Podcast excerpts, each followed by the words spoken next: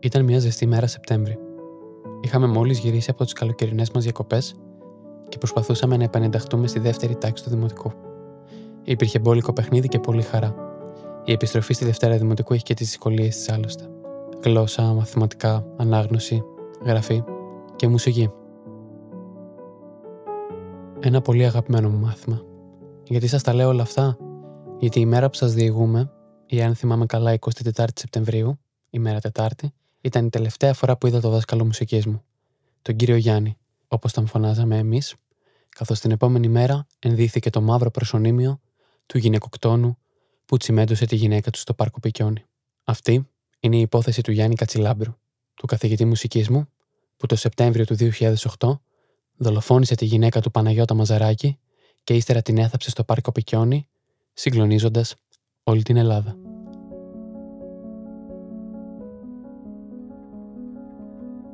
Πριν από 7 χρόνια αφαίρεσα τη ζωή της γυναίκας μου. Πριν από 7 χρόνια σκότωσα το όνειρο που ο ίδιος γέννησα και ανέθρεψα. Πριν από 7 χρόνια άφησα ορφανά τα παιδιά μου με μια μαμά νεκρή και ένα μπαμπά ζωντανό νεκρό. Μέσα σε 7 τα 7 χρόνια βίωσα τις συνέπειες αυτού του δράματος. Είδα στον ουρανό χωρίς να καταφέρω να δω τίποτα. Τίποτα.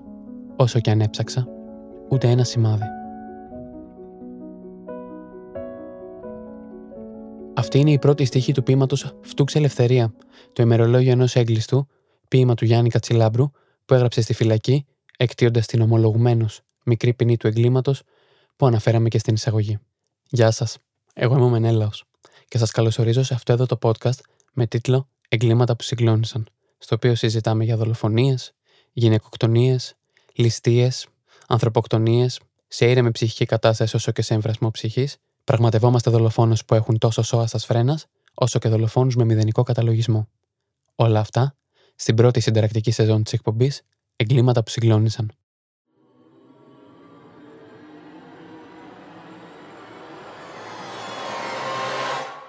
Σε αυτό το σημείο, και έχοντας πλέον δημοσιοποιήσει 12 επεισόδια, θα ήθελα να σας ευχαριστήσω για τα επικοδομητικά σας σχόλια, τόσο τα θετικά όσο και τα αρνητικά.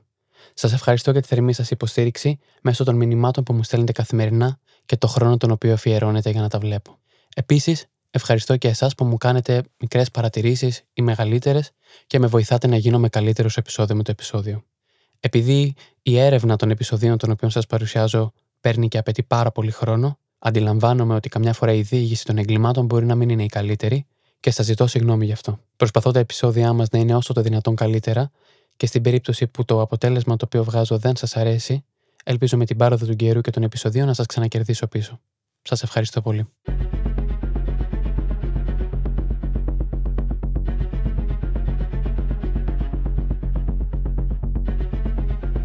Το θύμα και ο θήτης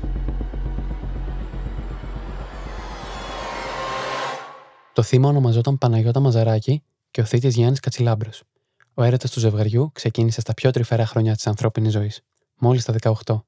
Έφηβοι, από καλέ οικογένειες των βορείων προαστίων και οι δύο, γνωρίστηκαν στα 18 τους μέσω κοινών γνωστών σε μια καφετέρια και σύναψαν σχέση που εξελίχθηκε σε σχέση ζωής και θανάτου, θα τολμήσω εγώ να προσθέσω στον πρόλογο αυτόν από το site crime.gr, άρθρο που έχει κάνει καταπληκτική δουλειά στην καταγραφή αυτού του εγκλήματος. Ο Γιάννης Κατσιλάμπρος ήταν γόνος εύπορης οικογένειας ακαδημαϊκών των Βόρειων Προαστίων. Ο πατέρας του ήταν συνταξιούχος καθηγητής ιατρικής με ειδίκευση στο Σαχαρό Διαβήτη.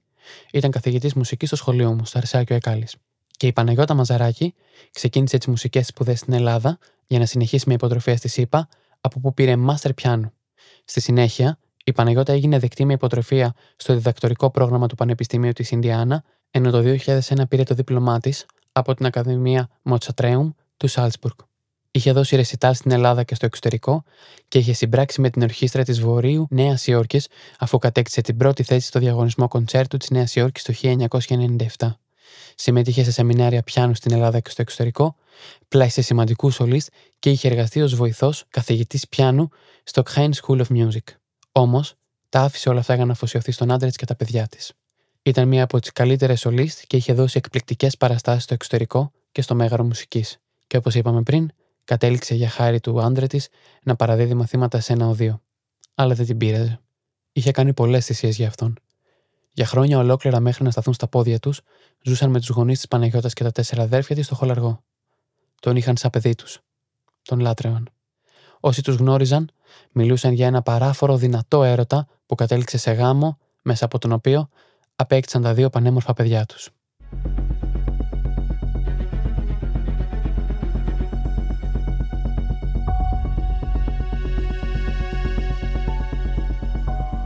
Το τέρας με τα πράσινα μάτια. Σύμφωνα με τους γείτονες, το ζευγάρι ζούσε μια φυσιολογική ζωή. Κάθε μέρα έφευγαν για τις δουλειές τους. Ο Γιάννης ήταν καθηγητής στο σχολείο μου, όπως έχω ήδη πει, και η Παναγιώτα πήγαινε στο 2. Τα παιδιά τα κρατούσε μια babysitter, αλλά και η μητέρα του Γιάννη πολλές φορές. Το μεσημέρι επέστρεφαν από τις δουλειές τους και το απόγευμα έβγαζαν μαζί βόλτα τα παιδιά τους στο πάρκο Πικιόνι απέναντι από το σπίτι τους. Τι τραγική ηρωνία. Ωστόσο, τις τελευταίες ημέρες, αρκετοί από τους γείτονες είχαν καταλάβει ότι οι ευτυχισμένες μέρες για το ζευγάρι είχαν τελειώσει, καθώς οι φωνές τους και οι καυγάδες τους στη μέση της νύχτας ακουγόντουσαν σχεδόν σε όλο το τετράγωνο. Εδώ θα σας παραθέσω μία μαρτυρία από κάποιο γείτονα. Από τα τέλη Αυγούστου, μετά τη βάφτιση της μικρής του κόρης, καυγάδιζαν σχεδόν καθημερινά. Μάλιστα, αρκετές φορές ερχόταν η μητέρα του άντρα και έπαιρνε τα παιδιά για να μην ακούνε τις βρισιέ. Όλοι πιστεύαμε ότι ζήλευε, καθώς ήταν μια όμορφη γυναίκα με φινέτσα, αεράτη και όπως όλοι λένε, πολύ καλύτερη στη δουλειά της από αυτόν. Αυτή ήταν σολίστ και αυτός ένας απλός καθηγητής μουσικής. Εδώ όμως θέλω να σας πω λίγο για τη δική μου προσωπική άποψη, πράγμα το οποίο σπάνια κάνω. Απλώς από τη στιγμή που γνώριζα τον Γιάννη Κατσιλάμπρο, θα ήθελα να σας πω.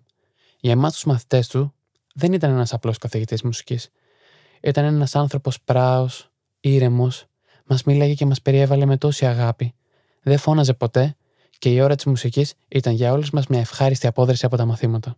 Ξέρω και δεν θέλω να πιστέψετε ότι η άποψή μου ελαφρύνει το έγκλημα αυτό. Το γεγονός δηλαδή ότι άφησε τα παιδιά του ορφανά ή ότι σκότωσε μια γυναίκα η οποία θα μπορούσε κάλλιστα να ήταν η μητέρα μου. Είναι όμως η προσωπική μου άποψη για αυτόν τον άνθρωπο. Πίσω στη διήγηση τώρα. Το τελευταίο διάστημα και εξαιτίας του γεγονότος ότι ο Γιάννης Κατσιλάμπρο είχε σταματήσει τη φαρμακευτική του αγωγή που λάμβανε, η κατάσταση γινόταν ολοένα και πιο άγρια. Κανένας όμως δεν φανταζόταν ότι θα έφτανε στα άκρα. Η μαύρη ημέρα. Στις 15 Σεπτεμβρίου, το ζευγάρι άρχισε να τσακώνεται.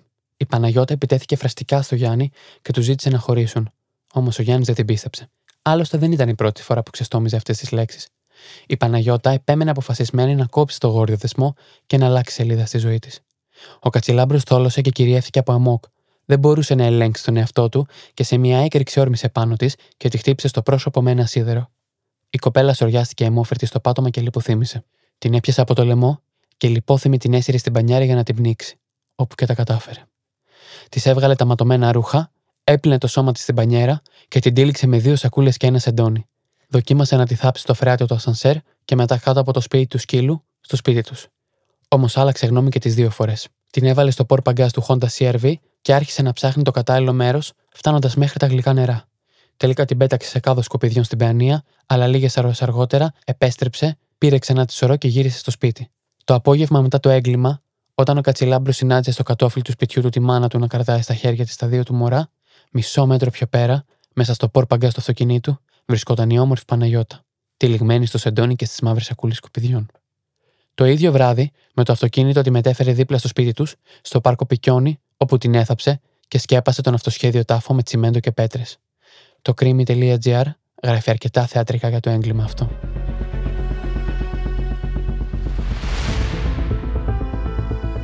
Τα μεσάνυχτα της 16 Σεπτεμβρίου 2008, δύο μέρες μετά τη γιορτή του Σταυρού και σχεδόν δύο εβδομάδες μετά τη βάφτισή της 13 μηνών κορούλας του, ο 38χρονο καθηγητής μουσικής Γιάννης Κατσιλάμπρος έκανε ένα συνήθιστο περίπατο στο πάρκο Πικιόνι απέναντι από τη μονοκατοικία του στη Φιλοθέη.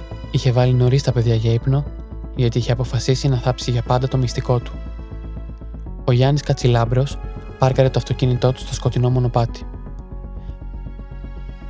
Μία στραπή φώτισε τον ουρανό την ώρα που έβγαζε από το πόρ παγκάζ το άψυχο σώμα της Παναγιώτας.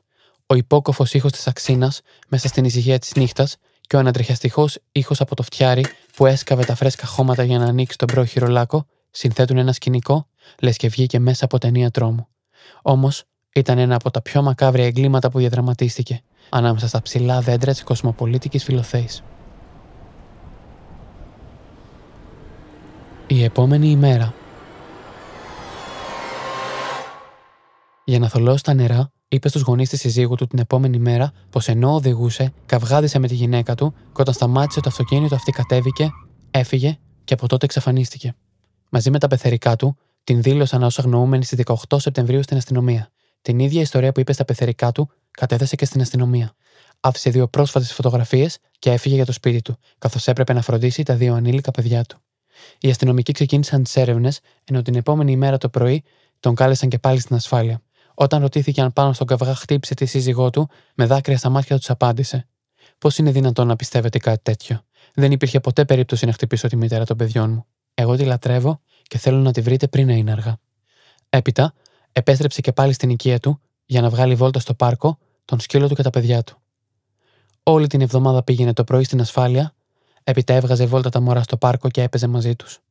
20 μόλις μέτρα, σύμφωνα με μαρτυρίες, από το σημείο που είχε θάψει την 36χρονη Σολίστ. Ωστόσο, τηλεφωνούσε τακτικά στη διοικήτρια της ασφάλειας φιλοθέης Φωτεινή Καραμέτρου για να μάθει αν υπήρχαν νεότερα από τις έρευνες, όπως τηλεφωνούσε και στην πεθερά του για να πληροφορηθεί αν πέρασε από εκεί η Παναγιώτα.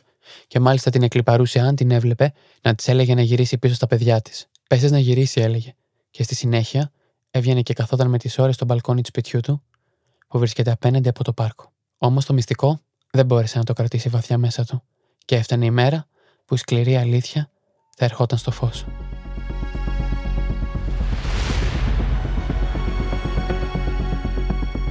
Ο καθηγητής ιατρικής κ. Κατσιλάμπρο παρότρινε το σύζυγοκτόνο να μιλήσει στις αρχές για να ομολογήσει. Κάποια μισόλογα που του ξέφυγαν μπροστά στον πατέρα του, τον ομότιμο καθηγητή παθολογίας Νικόλα Κατσιλάμπρο, στάθηκαν αφορμή για να αποκαλυφθεί ότι ο γιος του σκότωσε και έθαψε την ύφη του. Το αρχικό σοκ για τον πανεπιστημιακό άνδρα ήταν μεγάλο, όμως συνήλθε αμέσως και συμβούλευσε το γιο του να πάει στην ασφάλεια με το δικηγόρο του και να παραδεχτεί την εμπλοκή του στην ανθρωποκτονία. Πράγμα το οποίο και έπραξε αμέσως. Μια εβδομάδα μετά το άγριο φωνικό, ο 36χρονο, ύστερα από δύο ώρες εξέτασης, έσπασε και σε δύο ώρες τα είχε ομολογήσει όλα, με κάθε φρικιαστική λεπτομέρεια.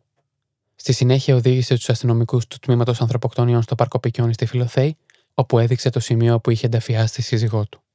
Μετά νιώσα για όλα όσα έκανα. Την αγαπούσα. Μαλώσαμε και ήταν προκλητική, επιθετική. Μου ζήτησε να χωρίσουμε και δεν το άντεξα. Επαναλάμβανε. Εδώ έχουμε άλλη μια κλασική υπόθεση victim blaming. Victim blaming, όπως σας έχω ξαναπεί, είναι όταν το θύμα ενός εγκλήματος ή μιας άλλης κακουργηματικής πράξης θεωρείται μερικός ή ολικός υπεύθυνο για τη βλάβη που του προκλήθηκε. Συναντάται συνήθως σε θύματα σεξουαλικών επιθέσεων, ενδοικογενειακής βίας ή τέτοιου είδους ανθρωποκτονιών.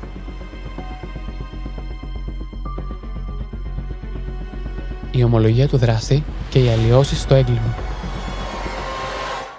Ο καθομολογιάν εγκληματίας από την πρώτη στιγμή επιμένει στην νόμιμη άμυνα απέναντι σε μια γυναίκα που προσπάθησε να τον μαχαιρώσει την ώρα της σύραξης. Στην ομολογία του κατηγορούμενος προβάλλει επίσης ιδιαίτερα υποτιθέμενες οικονομικές αξιώσεις προς τη σύζυγό του. Με την Παναγιώτα, τα προβλήματά μας ξεκίνησαν τα τελευταία 2-2,5 χρόνια.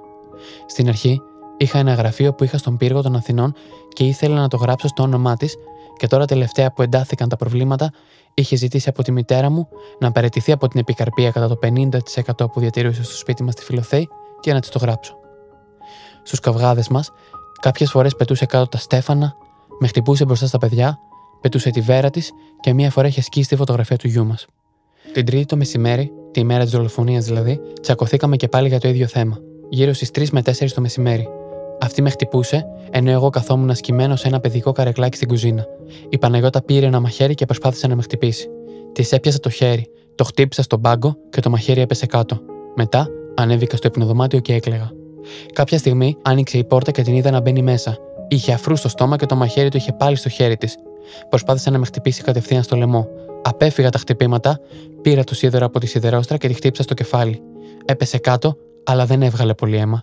Τότε σηκώθηκε και μου είπε: Τι είναι αυτό που έκανες, Να ξέρεις ότι θα πας φυλακή. Θα το πληρώσεις αυτό για μία ζωή.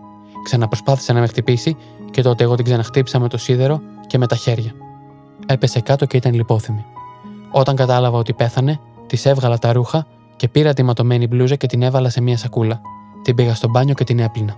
Την τύλιξα με δύο σακούλες και ένα σεντόνι και την κατέβασα για να τη θάψω στο φρεάτιο όπου σκοπεύαμε να φτιάξουμε το ασανσέρ. Εκεί όμως ήταν αδύνατον. Μετά δοκίμασα να σκάψω κάτω από το σπίτι του σκύλου. Και εκεί δεν μπόρεσα και τότε την έβαλα στο πορπαγκάζ. Τις σακούλες και το σεντόνι τα πέταξα σε δύο κάδους απορριμμάτων στην πλατεία Κέννεντι στο Χαλάνδρι. Μετά πήγα και πέταξα την Παναγιώτα μου σε ένα κάδο στην Παιανία. Αυτό έγινε πριν ακόμα δύσει ο ήλιος. Μάλιστα, κάποια στιγμή πέρασα στα 5 μέτρα και κάποιος μου λέει: Τι κάνεις εκεί, ρε παλικάρι; Δεν του απάντησα και έφυγα. Όλο αυτό το διάστημα είχα τύψεις και ήθελα να αυτοκτονήσω. Ξέχασα να σας πω ότι πιο ανατριχιαστική στιγμή ήταν όταν γύρισε η μητέρα μου με τα παιδιά μου από το πάρκο και την είδε στην αυλή, ξέροντας ότι η Παναγιώτα μου ήταν στο πορπαγκέ του αυτοκινήτου μου. Δεν ήθελα τα παιδιά μου, που μόλις είχαν χάσει τη μητέρα τους, να έχαναν και εμένα. Μετά το χολαργό, γύρισα στην Παιανία, πήρα την Παναγιώτα από τον κάδο και την έβαλα στο πορπαγκάζ. Όταν είχα γυρίσει, είχε πια σουρουπώσει για τα καλά. Πήρε ένα φτιάρι, μια αξίνα και ένα παιδικό φακό και έσκαψα στο πάρκο. Έβαλα την Παναγιώτα μου εκεί και τη σκέπασα με πέτρες και έριξα από πάνω χώμα. Τα ξημερώματα της Τετάρτης έφτιαξα τσιμέντο σε ένα καροτσάκι και έριξα μια στρώση από πάνω της και μετά έριξε ξανά χώμα. Προφυλακίστηκε αμέσως. Μετά την κατάθεση της ομολογίας του, ο εισαγγελέας Πρωτοδικών Αθήνας ασκεί ποινική δίωξη για ανθρωποκτονία από πρόθεση σε βάρος του 36χρονου καθηγητή. Ο συνήγορός του, Γιάννης Ματζουράνης, δήλωσε ότι απαιτείται περισσότερη ευαισθησία όταν πρόκειται για οικογενειακή και προσωπική τραγωδία και όπως είπε, είναι η μόνη απάντηση στις ανακρίβειες και στις υπερβολές και τις κακοήθειες των μέσων μαζικής ενημέρωσης που τότε οργίαζαν. Ο 36χρονο δολοφόνος, σύμφωνα με πληροφορίες, αντιμετώπιζε ψυχολογικά προβλήματα και τον τελευταίο καιρό είχε διακόψει τη φαρμακευτική αγωγή του που του είχαν συστήσει οι γιατροί. Σύμφωνα με τα αποτελέσματα της νεκροψίας νεκροτομής που διενεργήθηκε την Τετάρτη από τον προϊστάμενο της ιατροδικαστικής υπηρεσίας κ. Φίλιππο Κουτσάφτη, θάνατος της άτυχης γυναίκας δεν προήλθε από τα χτυπήματα στο κεφάλι, όπως είπε ο Γιάννης Κατσιλάμπρος, αλλά από πνιγμό. Η μέρα της δίκης και η απόφαση. Στις 15 Ιανουαρίου ξεκινάει στο Μικτό Ορκωτό Δικαστήριο Αθήνας η δίκη του Γιάννη Κατσιλάμπρου. Ο εισαγγελέας ζήτησε να κηρυχθεί ένοχος για ανθρωποκτονία από πρόθεση, την οποία τέλεσε ενώ βρισκόταν σε ήρεμη ψυχική κατάσταση, τόσο κατά τη λήψη της απόφασης για τη δολοφονία της συζύγου του, όσο και κατά την εκτέλεσή της. Χαρακτήρισε δε το έγκλημα αντιπαλότητας και μίσους απέναντι στη σύζυγό του από τον υπέρμετρο εγωισμό του, ο οποίος δεν μπορούσε να αποδεχθεί ότι η γυναίκα του ήθελε να γίνει κάτι ανώτερο από αυτόν. Τα λόγια του ήταν κόλαφος. Ποτέ δεν έμαθε να στερείται κάτι, ούτε να μοιράζεται, ούτε να του παίρνουν τα πράγματα. Γι' αυτό και δεν μπόρεσε να δεχθεί ότι θα φύγει από δίπλα του η Παναγιώτα, η μοναδική γυναίκα της ζωής του, είπε ο εισαγγελέας στην αγόρευσή του, ζητώντας για τον άνθρωπο που καταδίκασε τα παιδιά του να ζήσουν χωρίς τη μητέρα τους την παραδειγματική καταδίκη του. Πράγματι, η τιμωρία της ισόβιας κάθερξη που επιβάλλει την απόφασή του το μεικτό ορκωτό δικαστήριο στο Γιάννη Κατσιλάμπρο είναι παραδειγματική. Το έργο του στον Κορυδαλό. Ο 36χρονο καθηγητής μουσικής οδηγείται και φυλακίζεται στη γάμα πτέρυγα των φυλακών Κορυδαλού. Απομονωμένος από όλους, δείχνει να είναι χαμένος στο δικό του κόσμο. Στις ελάχιστες κουβέντες με τους συγκρατούμενους του, αποφεύγει οποιαδήποτε αναφορά στο φρικτό έγκλημα που διέπραξε, ενώ αυτό που πραγματικά δείχνει να τον απασχολεί είναι το τι θα απογίνουν τα δύο τους παιδιά. Ο κατηγορούμενος δεν θα καταθέσει όπως αναμενόταν αίτηση αποφυλάκησης, ενώ στο σπίτι της Φιλοθέης όπου στεγαζόταν η επιφανειακή, όπως αποδείχτηκε ευτυχία της οικογένειας, μπήκε νοικιαστήριο. Στον Κορυδαλό έγραψε αρκετά ποίηματα, τραγούδια και λοιπά τα οποία έχει δημοσιοποιήσει στον προσωπικό του ιστότοπο ioanniskatsilabrus.gr. Έχει γράψει πέντε βιβλία. Το πρώτο είναι το Φτούξ Ελευθερία, το οποίο ακούτε στην εισαγωγή του podcast. Το Persona Non Grata, Ιστορίες στο Δέλτα του Ποταμού, Η Άλλη και Εγώ και Freezon Break. Επίσης, έχει γράψει και μουσική και έχει και στο site του μια υποκεφαλίδα που λέει Μεμονωμένες προσπάθειες επικοινωνίας. Ανεξάρτητα κείμενα, κοινωνικά, φιλοσοφικά, προσωπικά και ψυχολογικά. Εάν θέλετε, μπορείτε να μπείτε στο site το οποίο σας ανέφερα για να τα διαβάσετε και εσείς ίδιοι. Το εφετείο και η απόφαση Στις 14 Ιουνίου 2014 πραγματοποιείται στο δευτεροβάθμιο κακουργιοδικείο η δίκη του Γιάννη Κατσιλάμπρου σε δεύτερο βαθμό. Στην απολογία του, ο 42χρονο καθηγητής μουσικής που είχε ομολογήσει την πράξη του, επιμένει στην εκδοχή ότι είχε προηγηθεί έντονος καυγάς με τη σύζυγό του, η οποία τον έβγαλε εκτός ελέγχου, οδηγώντας τον στο έγκλημα. Ο κατηγορούμενος απολογούμενος, ενώ δεχόταν λεκτικές επιθέσεις των συγγενών του θύματος, υποστήριξε στους δικαστές. Δεν θα συγχωρέσω ποτέ τον εαυτό μου. Τον μισό. Δεν αντέχω να τον βλέπω στον καθρέφτη. Η ετοιμιγορία του δικαστηρίου ήταν διαφορετική από την εισήγηση του εισαγγελέα. Ο οποίος ζήτησε να μην μεταβληθεί η Σόβια κάθερξη για το 42χρονο, αναφερόμενο σε προμελετημένο έγκλημα, στην παντελή απουσία βρασμού ψυχικής ορμής του δράστη, αλλά και στην ιδιαίτερα σκληρή συμπεριφορά που επέδειξε ο κατηγορούμενος ακόμα και στο πτώμα της 36χρονη Ολίστ. Το δικαστήριο αναγνώρισε στον καθηγητή το ελαφρυντικό του πρώτερου έντιμου βίου, γεγονός που έσπασε την ποινή της ισόβιας κάθερξης που του επιβλήθηκε σε πρώτο βαθμό. Το δευτεροβάθμιο κακουγιοδικείο επέβαλε κάθριξη 20 ετών στο 42χρονο καθηγητή μουσική. Ο Γιάννης Κατσιλάμπρος όμως δεν θα καθίσει για πολύ στη φυλακή. Το 2015 αποφυλακίζεται μετά από 7 χρόνια επειδή το δικαστήριο του αναγνώρισε το ελαφρυντικό του πρώτερου έντιμου βίου, όπως είπαμε και παραπάνω. Το δικαίωμα στη λύθη. Ο Γιάννης Κατσιλάμπρος ζει πλέον μακριά από τα φώτα της δημοσιότητας, της κακής δημοσιότητας που έλαβε το 2008 και μετά για τη στιγερή δολοφονία της γυναίκας του. Ζει ήρεμα, μόνος του και προσπαθεί να βλέπει τα παιδιά του όσο το δυνατόν περισσότερο.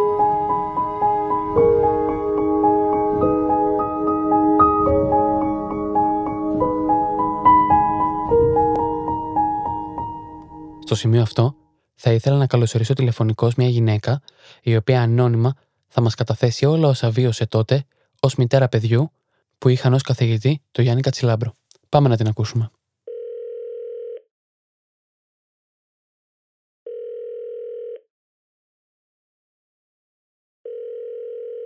Καλησπέρα. Ευχαριστώ πάρα πολύ που αποφασίσατε έτσι να μας μιλήσετε και να διανθίσετε με τη δική σας προσωπική άποψη και το, το πώς βιώσατε εσείς εκείνη την περίοδο τα γεγονότα και σεβόμαστε απολύτως το ότι θέλετε να μείνετε ανώνυμοι. Ε, οπότε και θα λιωθεί η φωνή, το δηλώνω και στους κρατές. Λοιπόν, καταρχάς πείτε μας λίγο, θυμάστε εκείνη τη μέρα όταν έσκασε το γεγονός, θυμάστε πώς έγινε; Ναι, το θυμάμαι, ήταν σοκαριστικό. Σοκαριστικό, ήμουν στη δουλειά όταν το έμαθα ε, και για μένα ήταν διπλά σοκαριστικό γιατί είχα κλείσει πριν από λίγες μέρες ένα ραντεβού με την ε, κοπέλα γιατί ήταν καθηγήτρια ε, μουσικής οπότε είχα κλείσει να κάνει πιάνο σε ένα παιδί μου ε, και την περίμενα εκείνη την Τρίτη. Δεν ποτέ. Έπαιρνα τηλέφωνο, δεν απαντούσε ούτε το κινητό ούτε ένα σταθερό που είχα, δεν απαντούσαν. Βρήκα την ε, μητέρα του και μου είπε ότι δεν βρίσκεται εκεί και μετά από τρεις μέρες με πήρε ο ίδιος τηλέφωνο στο κινητό μου και μου είπε ότι συμβαίνει κάποιο πρόβλημα ε, σοβαρό υγείας και γι' αυτό η Παναγιώτα δεν έχει επικοινωνήσει μαζί μου. Εσείς λοιπόν είχατε μιλήσει, από ό,τι φαίνεται τώρα και από, τα, από τις ημέρες που μου λέτε, είχατε μιλήσει μετά, τις, μετά την τέλεση του... Της δολοφονίας. Πώς σας είχε ακουστεί; Σας είχε ακουστεί περίεργα, είχατε κα, καταλαβαίνατε ότι αυτός ο άνθρωπος... Ε, ναι, τίποτα, όχι, όχι, δεν μπορούσα να καταλάβω, εντάξει, δεν κατάλαβα τίποτα. Πριν τώρα, πριν το φωνικό, επειδή όπως ε, βρισκόμασταν σε μία τάξη του δημοτικού και η μουσική γενικά ήταν ένα, είναι ένα ε, μάθημα το οποίο αγαπούσαμε πολύ, τον είχατε επισκεφτεί να μάθετε για τις επιδόσεις των παιδιών; Πώς τον είχα επισκεφτεί, ήταν ένας γλυκύτατος άνθρωπος, συμπαθέστατος, ε, μιλούσε πολύ για την προσωπική του ζωή, για τα παιδιά του, για, την, ε, για τη ζωή του και την παιδική του ηλικία, ότι ήταν παιδί χωρισμένων γονιών, ε, ότι ήθελε να κάνει πάρα πολύ οικογένεια, έδειχνε τα, το μεγάλο του τότε το παιδί στην αρχή γιατί είχε μόνο το μεγάλο, μετά το μικρό, μεγάλη λατρεία και στη γυναίκα του και, στο, και στα παιδιά.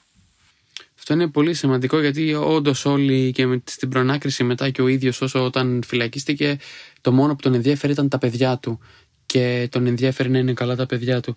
Εσείς όταν έγινε, όταν έσκασε αυτή η βόμβα, στο πούμε γιατί μόνος ως βόμβα μπορούμε να το χαρακτηρίσουμε, ε, τι σκεφτήκατε, ποιο ήταν το πρώτο πράγμα που σκεφτήκατε, σκεφτήκατε πώς θα το πάρει το παιδί σας, τα παιδιά σας, σκεφτήκατε ποια θα ήταν η, η, το, το σοκ στον κόσμο, πώς το ε, μεταβολήσατε εσείς αυτή την είδηση;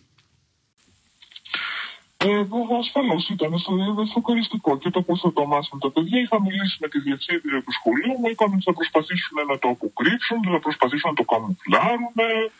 Ε, γενικά δεν ήθελαν να πάρει διαστάσεις και πιστεύω ότι το, το καμουφλάραν αρκετά γιατί εντάξει ήταν και επώνυμος ε, γιατρός ο, ο πατέρας του, ναι, ναι. Ε, πιστεύω ότι όλα έπαιξαν ένα ρόλο και σε σχέση με την φιλεκπαιδευτική, αλλά προσπάθησαν γενικά στα παιδιά να περάσει πάρα πολύ ήπια.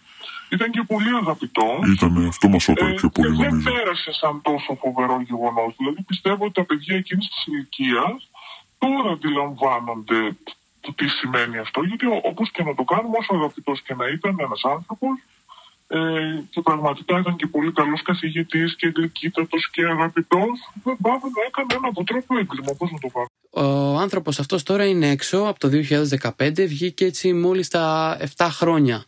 Ε, και παρά το γεγονός ότι που τον ξέραμε, θα ήθελα έτσι και το σχολείο σας για αυτή την ομολογουμένως πολύ μικρή έτσι, χρονική διάρκεια που πέρασε στις φυλακές. Ε, αυτό που εκεί και πέρα είναι το πώς ε, χειρίζεται αυτά τα θέματα η δικαιοσύνη. Και αν πρέπει μετά από ένα τέτοιο έγκλημα ε, να βγαίνει κανείς τόσο γρήγορα. Τώρα δεν ξέρω τι συνέβη και βγήκε τόσο γρήγορα. Διπλά γινόταν τα χρόνια, δούλευε μέσα, έδειξε πολύ καλή συμπεριφορά. Δεν ξέρω, γνωριμίες, δεν ξέρω τι έγινε. Πάντως ε, δεν είναι και μοναδικός, γίνονται εγκλήματα και μετά από 10 χρόνια. Έχετε απόλυτο δίκιο, τους βλέπουμε έξω. Ε, σας ευχαριστώ πάρα πολύ για την ε, προσθήκη που κάνετε σε αυτό το επεισόδιο. Σας ευχαριστώ πάρα πολύ που μιλήσατε έτσι και μου μεταφέρατε τα γεγονότα όπως τα θυμάστε γιατί η δική μας ηλικία ήταν και λίγο μικρότερη και ακριβώς όπως το λέτε το σοκ το δικό μας, τα παιδικά μας μυαλά δεν έχει σχέση με το σοκ στα μυαλά των γονέων μας όπως ναι, αποτυπώθηκε και σας ευχαριστώ πάρα πολύ. Και εγώ ευχαριστώ που με ζήτησες να κάνω συνέντευξη. Να καλά. Αυτό λοιπόν ήταν το 12ο επεισόδιο από τη σειρά με τίτλο Εγκλήματα που συγκλώνησαν. Εύχομαι να σας άρεσε. Εύχομαι όσοι μας ακούτε για πρώτη φορά να μείνετε στην παρέα μας, να μας ακολουθήσετε στο Spotify, Apple και Google Podcast, να μας κάνετε follow στο Instagram, παπάκια εγκλήματα που συγκλώνησαν, και αν έχετε οποιαδήποτε απορία ή θέλετε να ακούσετε για κάποια υπόθεση συγκεκριμένα, να μας στείλετε μήνυμα στο info, παπάκια εγκλήματα που συγκλώνησαν.gr και requests, παπάκια εγκλήματα που συγκλώνησαν.gr. Μέχρι την επόμενη φορά, να είστε ασφαλείς.